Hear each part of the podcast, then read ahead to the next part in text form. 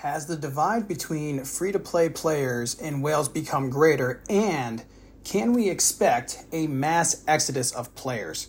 This is the MCO CME podcast, and I'm your host, Zach Rossi.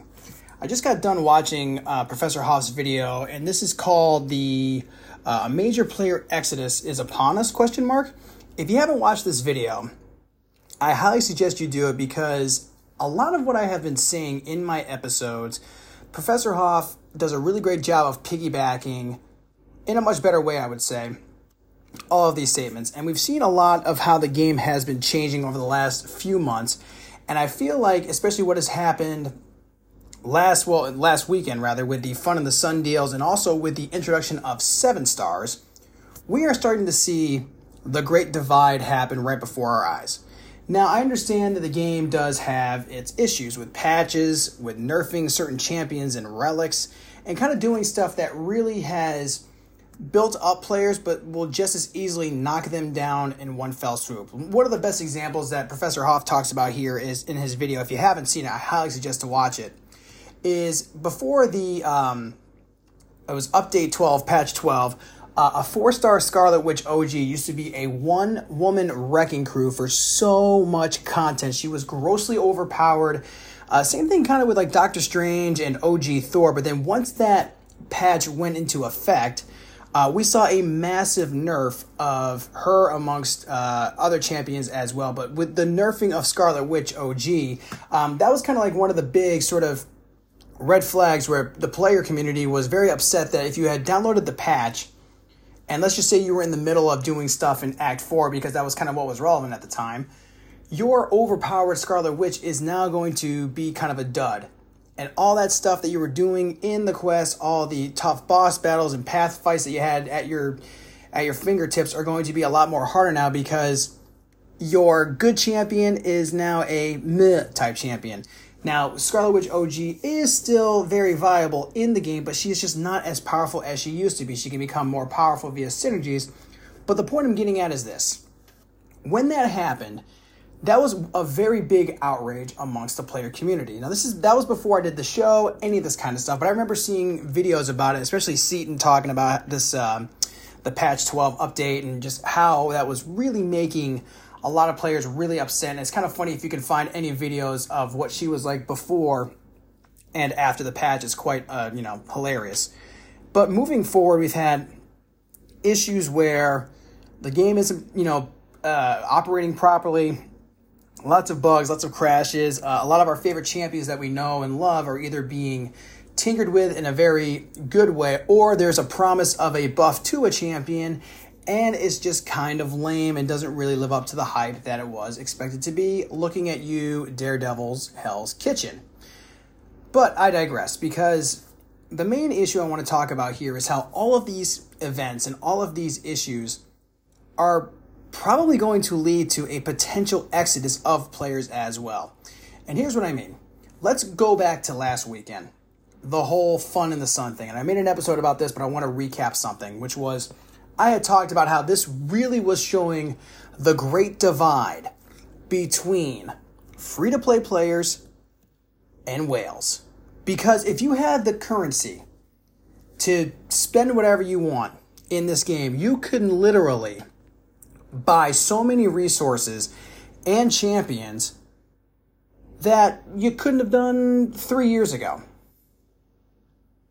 And for the free to play community, what they would have to spend for units, I mean, it's kind of an, it was just a very tall mountain to climb because they would have had to hemorrhage a lot of units and then, you know, make that decision of do they want to save their units for stuff down the line or did they want to kind of blow everything on this Fun in the Sun event? Obviously, to each their own.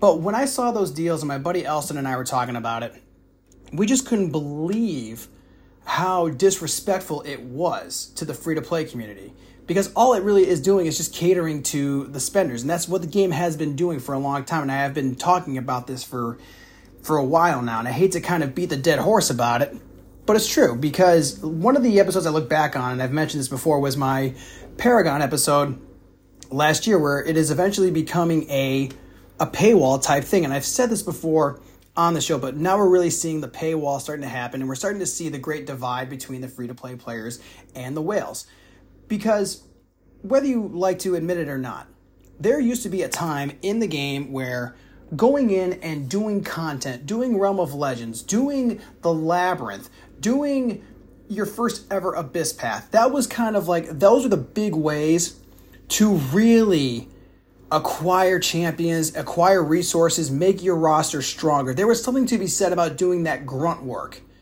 And Going out there and, you know, and this is before any of the nerf to Act 6, by the way.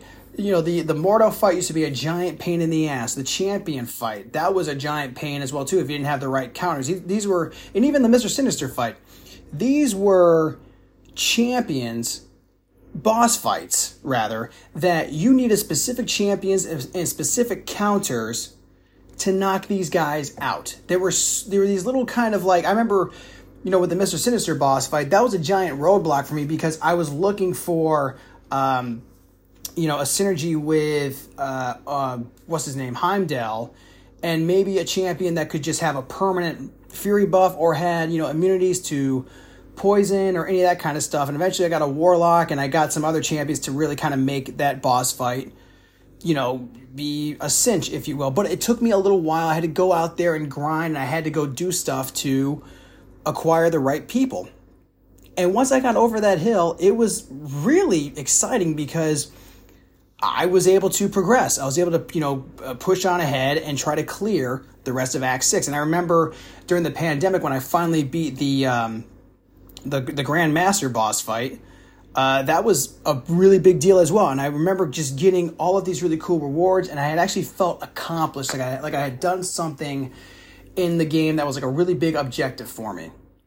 But nowadays, that sensation, those feelings, they're gone, because here's the thing: you can just by the simple push of a button, you can buy all that stuff that myself and other players had grinded for in content.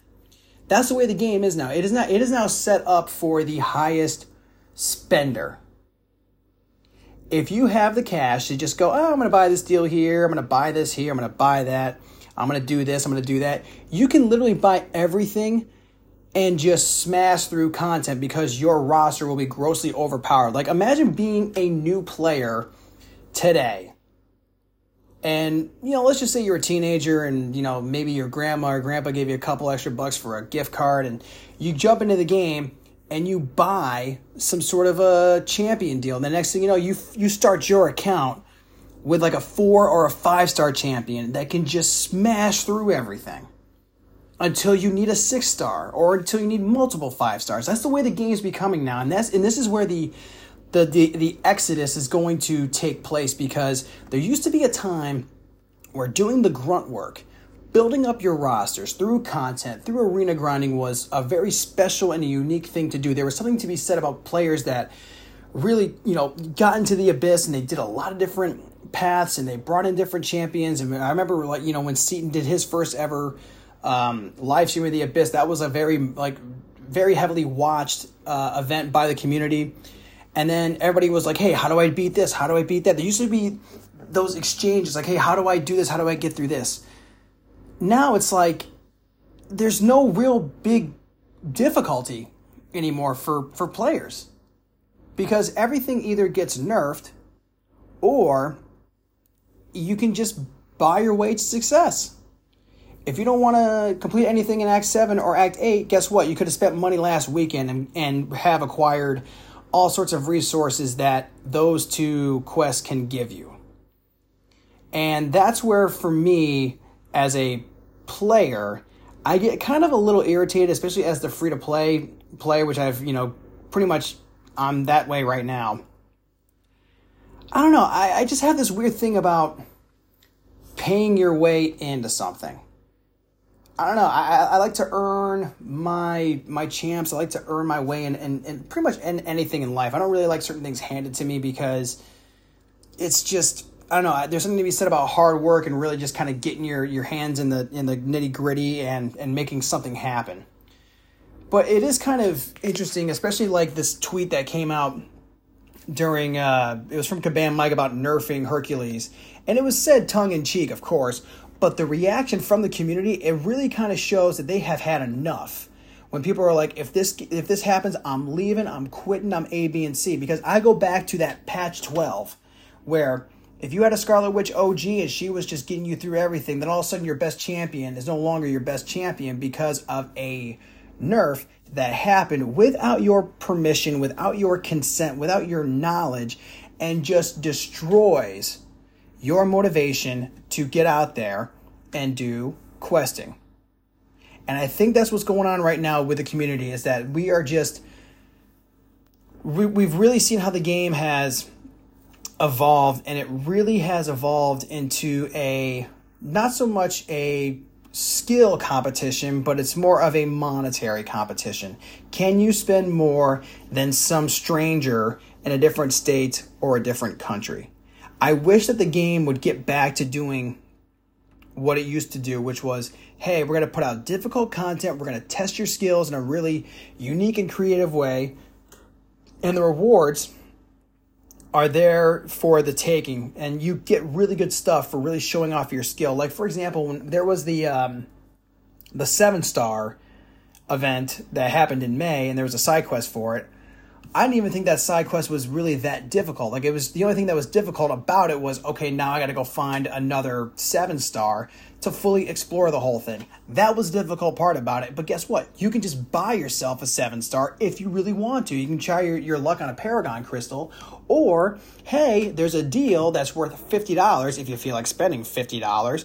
Oh, I can just buy myself um, you know, a 7 star no problem and then boom, there it is that's just the way it is now, folks. I hate to say it like that, but this is the way the game is going to become. And I think, you know, like I said, if you haven't watched Professor Hoff's video, you should watch it just because I'm creating this episode based off of what was said in the video. And also, I think he's got really, you know, good stuff on his channel.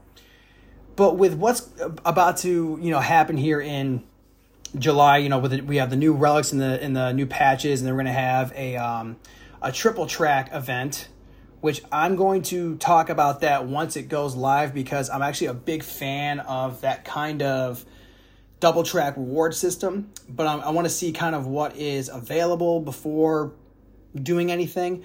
But um, I digress. I just think that Kabam needs to understand what's going on within this community.